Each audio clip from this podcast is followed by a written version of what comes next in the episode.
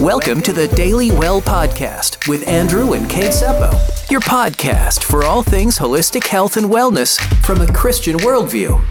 Hey everyone, welcome back to our podcast. We are really excited to dive into today's topic, which is going to be all on healthy hobbies. I thought you were going to say all on me.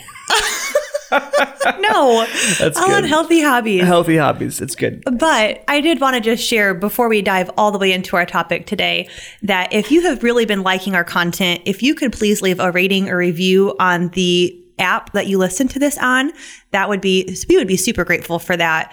And I did also want to mention that we've launched a YouTube channel also called the Daily Well Collective, where we just share a little bit more video footage of what our life looks like behind the scenes. You get to see our daughter.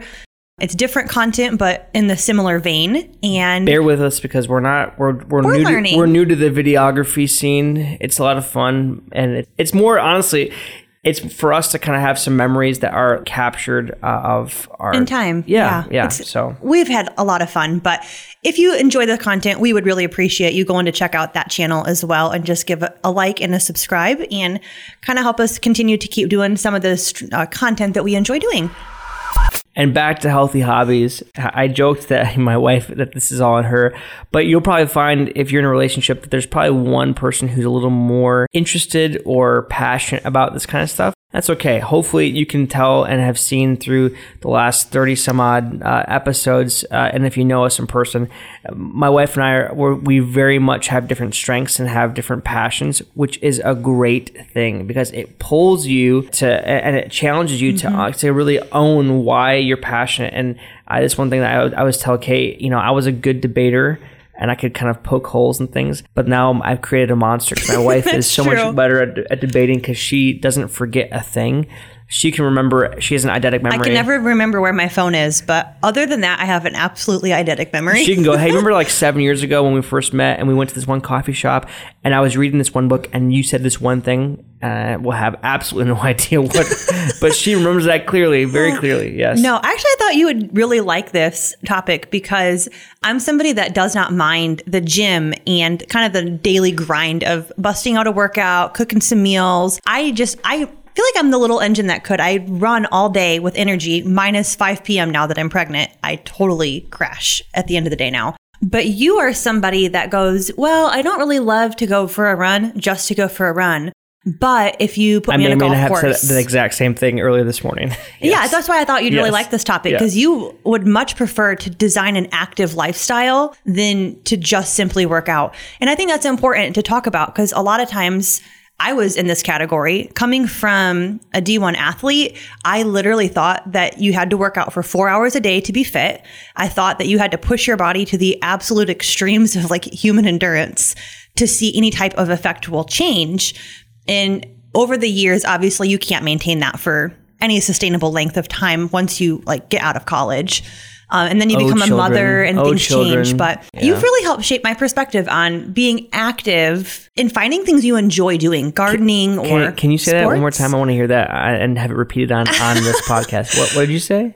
I have really appreciated you helping to change my heart behind what healthy and enjoyable movement can look like. That is a beautiful thing to to say. Thank you. That's You're that's welcome. really that's really sweet of you.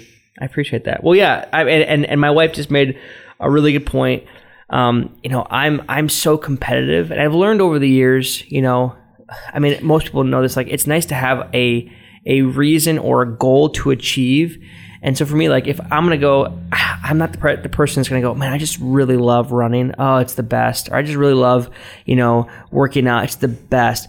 I like the idea of working out for something or running to mm-hmm. train for something. And that's really important because if you don't enjoy it, that is not enough of a motivating factor. The fact that you should go for a walk does not motivate you the same way that me dropping you off at one location and you have to walk somewhere else. Yeah. And I don't mean that in like a real negative way. It's just you enjoy the process so much more when there is a goal behind the end. Yeah, like like this morning, my wife. I had a meeting downtown, and I had a few extra hours. I needed to do some sermon prep, and my and I was like, "Hey, it's it's less than a mile. I'll just walk to the coffee shop. We'll take one car instead of 2 And it, it, it just yeah, I, it just made my morning a little more peaceful. Honestly, it gave me a. I had 25 minutes to walk or 20 minutes to walk leisurely. I think I, I did it way faster than that, but you know, I had time and I, I listened to a podcast, not this one because you, I was listening to another one, but it was just really, really, really, really, really great uh, use of my time. So yeah, I like having hobbies that are active in nature. Like again, for me, like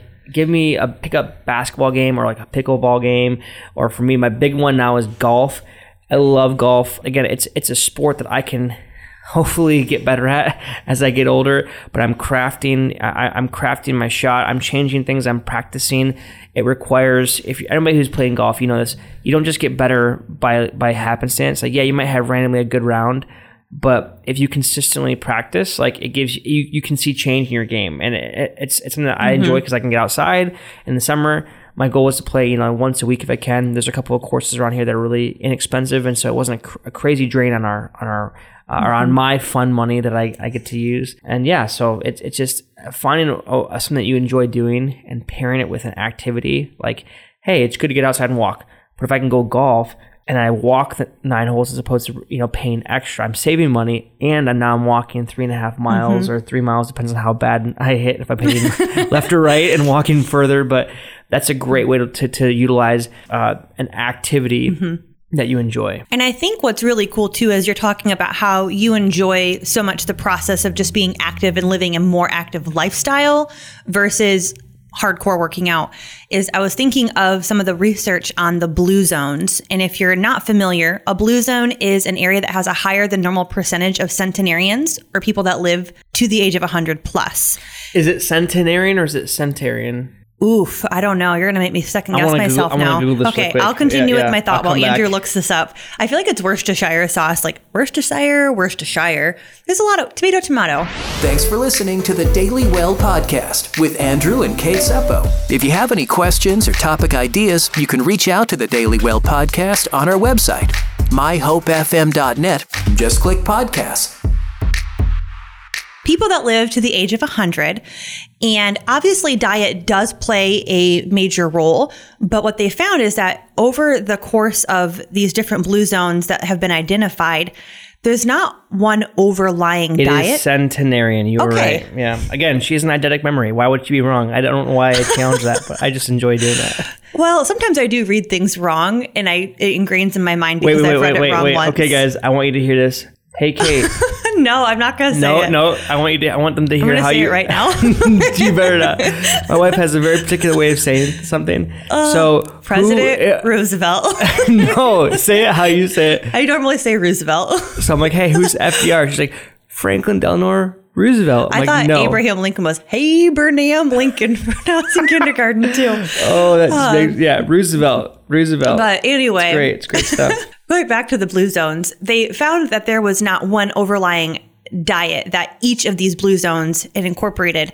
But one of the main factors, other than eating a clean whole foods diet, was the fact that they did most of their life organically with their hands. So they didn't replace making bread with machines. They walked to their jobs. They harvested the grains and their fruits and their vegetables by hand. They cooked by hand. They plowed by Made hand. things from scratch. They were yes. very involved in gardening and, and yeah, yeah. So they did not allow a lot of technology to do for them what they could do on their own. They also lived in very nice temperate climates too. I was looking at that. Like it's like in Japan or Southern California or the Mediterranean. Like they're, they're not like living. Where you can in, be outdoors year round. Yeah, yeah. So so not because we live in Michigan and this time of the year it's a little cold and gray and if it's if it's not snowing it's sleeting or you know yeah so and while that is a factor i still think there's a lot that you can choose to do and not just give over to somebody else. I mean, cooking be, from scratch is one. That should be our goal. We're, we're we should make we should make uh, the Midwest a, a, blue zone. Blue let's, zone. Let's, let's let's let's that should be like our yeah. That's, let's that's our it. goal. Our goal is to make Midwest a blue changing, zone by making ha- changing the Midwest habits. one podcast at a time. Let's do it.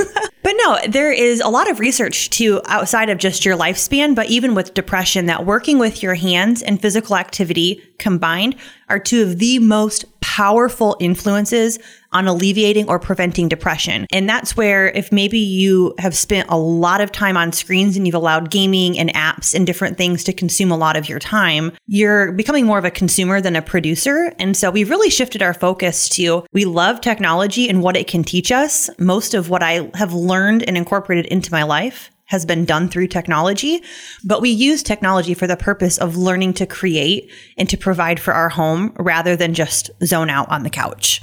So I guess circling back around to healthy hobbies, maybe you guys could develop a hobby that is centered around creating something for your home.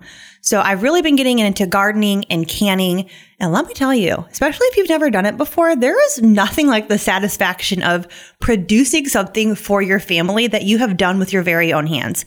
And yes, I own a pressure canner, which is a tool, but you are still actively working super hard to pick your vegetables, to preserve them, to get them ready for the jars. Like it is just really satisfying. And I know, Andrew, you probably felt very similarly when you framed our basement. Like you use a lot of tools to do the framing, which is such a blessing, but you worked with your hands to produce a change in our in our home. Oh yeah, and, and I had such such more pride and like I, an appreciation for what went into that. I, I have a lot of friends who I I love. I love how each of my friends have unique talents and giftings that I don't have. Mm-hmm. I love learning from people and I love learning from people who like want to teach. So eh, here's a heads up. If you want to be my friend, have a really cool thing that I don't know about and I'll just ask you. I love like when I meet people from different cultures, like I, this is a great example. I had a, one of my best friends, he lives uh, in South Africa with his wife. Shout out Josh and Hannah if you're listening to this. Um, they're chiropractors in South Africa and they just came to visit recently, and I just I, I had to watch my mouth because I just kept wanting to ask Hannah questions about South Africa. I'm like, I just want to learn more about your culture and just how it's how it's unique and different than here. And I it, it can come across very like, ooh, you're so different. But I just I love mm-hmm. learning about new things and, and new cultures and new new hobbies and new things. So yeah, when I when we moved into our house, I knew nothing about, you know, framing or anything. I've helped put up mm-hmm. drywall before, but it was like, hey, just carry this in there and then somebody else will do it. That's what I did. I was a part of the actual framing process of measuring, cutting, and putting things up and putting together. And it was just really cool to, to and I appreciated it so much more.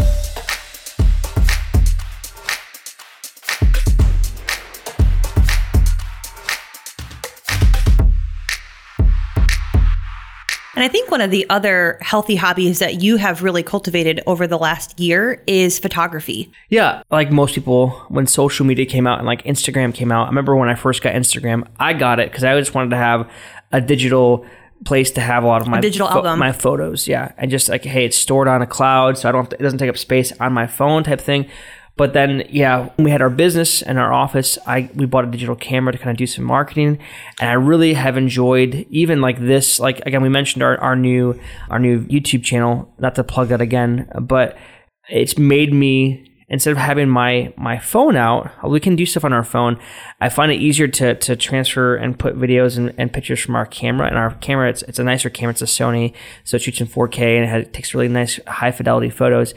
I love like trying to like get the lighting correct and and and you know but you're the depth of field and all these things. yeah and we're outside doing often it. often outside and it's engaging your mind.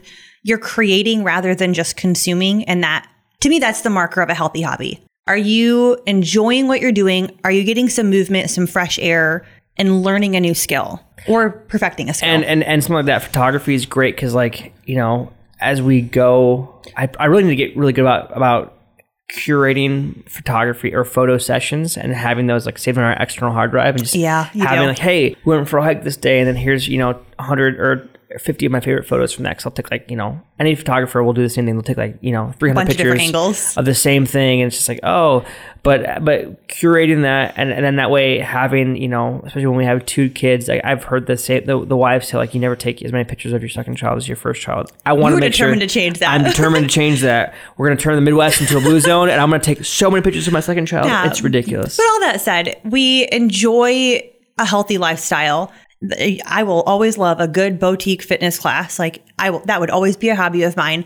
But I just hope you leave this encouraged that there are so many ways to engage in a next up healthy lifestyle and something that you are passionate about or want to learn more about. Anyway, I hope that you find at least one hobby this year that you are able to dive into, learn a little bit more about, learn a new skill, um, enjoy going to play a sport or golf or nature hikes just enjoy learning and creating something. Yeah, life's too short not to enjoy it. So, yeah, enjoy it. Thanks for listening to the Daily Well podcast with Andrew and Kate Seppo.